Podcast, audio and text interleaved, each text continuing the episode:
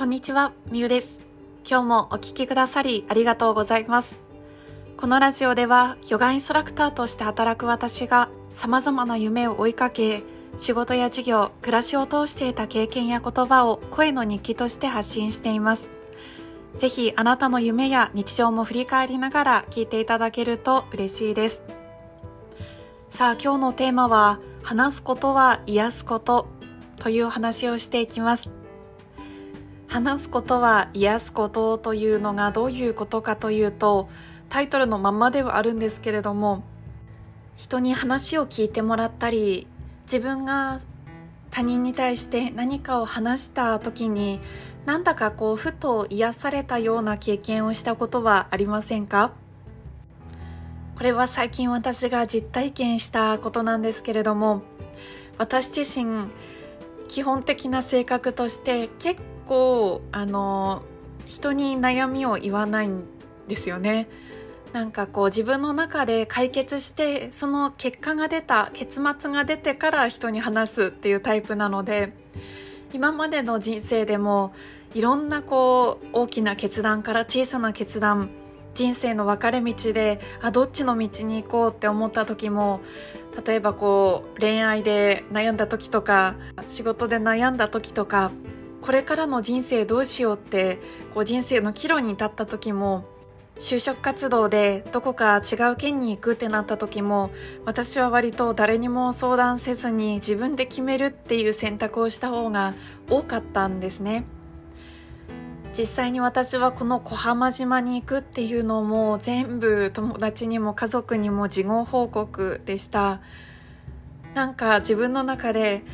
全部こう決まってから伝えたいっていうのがあるのとなんかこう話さない理由としては自分のすごく葛藤している姿を見せたくないというかなんか自分がざわついているところを見られたくないというかそういうのがあって私は結構あんまり人に話す大事なことを話すっていうのをしてこなかったんです。でもこの島でこう出会った友達に全部事後報告はやめてって言われてであのもっともっと話してくれた方がいいよみたいな。もっとリアルタイムで悩んでることとか困ってることとかどうしようと思った時にもっともっとそのリアルタイムのその時に話してくれた方がいいよっていうふうにあの言ってくれたんですね。全部結論言われたらあそっかしか言えないけどあなたのその悩みとか苦しみとかちょっと葛藤とかそういう場面をリアルタイミングで実はこういうふうに思っててこういうところで悩んでるみたいなそういうことをお話ししてくれるとこっちも何かが言えるかもしれないっていうのを友達が言ってくれたんですね。で私はその時に今までの選択全部自分で自己報告で大切な人にも伝えてきたけど確かにもうちょっと悩んでいるどっちにしようか迷ってるどうしたらいいのかわからないっていう時にもうちょっと人の意見を聞いてみるとか人に頼ってみることをしてみようって最近思ったんです。そこで私は本当に最近人生のまた岐路に立つタイミングがあってこっちの道とこっちの道とどっちに行こうみたいな。すごくその選択で迷っていたんですね。どっちもいい面はあるしどっちもネガティブな面もある。私の心としてはこっちのような気がするけどでもなんとなく違う気もするみたいな全然はっきりしない状態でなんだか頭の中がわーっとなっていたんです。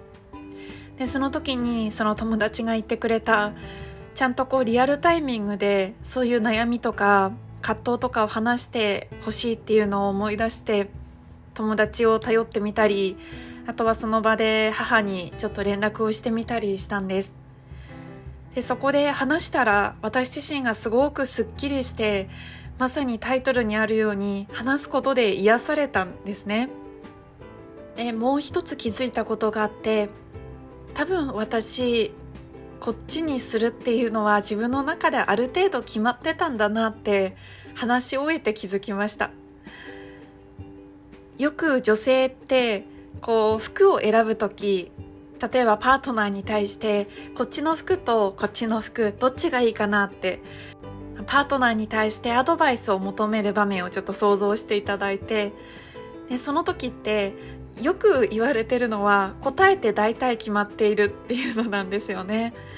なので女性っていうのは悩みとかアドバイスっていうのを男性に対して聞いてほしい寄り添ってほしいっていう感覚が強い。でもそれに対してアドバイスをもらいたいわけではないっていう時が多いんだそうです。まあ服だったらアドバイスもらいたいって時もあるのかもしれないんですけど大体は私的にはこっちがいいんだけどどっちがいいかなみたいな感じでもう大体決まってるんだけど最終確認したい似合ってるのはこっちだよってやっぱり言ってもらって自信をつけたいみたいな意味合いで聞くことあるかもしれません。私はたまにあります。自分の中で大体決まってるのに聞くみたいな。でその時に、まあ、女性脳と男性脳っていうものは違うので男性はアドバイスをしようとする。あなたの悩みを解決するにはこれをした方がいいよっていうふうにアドバイスをする。論理的な思考が回るんだそうです。でも女性はただ寄り添ってもらいたい。ただ聞いてもらいたいだけなんですよね。だからそこで男性脳と女性脳っていうものがこうちょっとぶつかるといやそういうことを言ってもらいたいわけじゃないのにみたいな。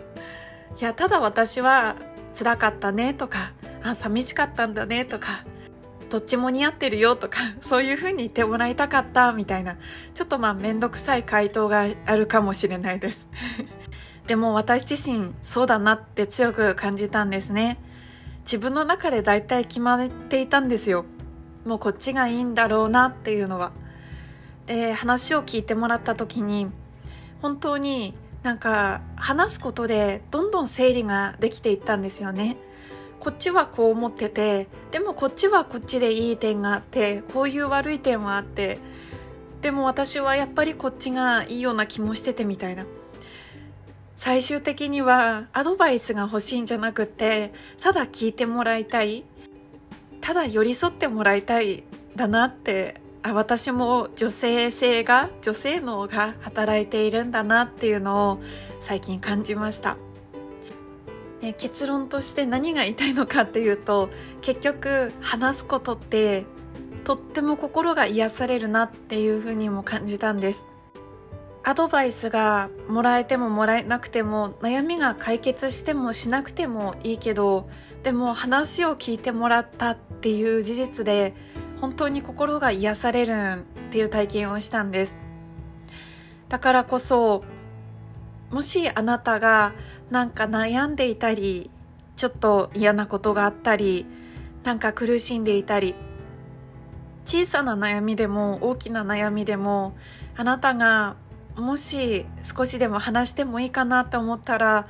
誰かに話してみるっていうのをするとあなたは癒されるのかもしれません。私自身がそうでした。私は本当に結論をしか言わないタイプ。結構周りをびっくりさせてしまうことが多いのでえー、みたいな。そういうタイプなんですけれどもでもちゃんと経過を伝えていくっていうのも大事だと思うし自分が何よりも話すことで癒されるんだって話を聞いてもらうと整理ができるんだっていうふうに今回確信をしました。だから改めて私はこれからの人生の中でも話すことっていうのもしていきたいし誰かの話を聞くことも積極的にしていきたいなってこの体験を踏まえて思いました。ということで私は今日もこうやって話して自分を癒している感じなんですけれども最後まで聞いてくださり本当にありがとうございます。あなたの話ももしよければ私に連絡してくれたらいくらでも聞きますしもし信頼できるパートナーとか家族とか友達とかそういう人が身近にいるのであれば是非ほんの些細なことでも話をしてみると癒されることがあるかもしれませんそしてあなたも是非周りの人の話を寄り添って聞いてあげてくださいそれではまた。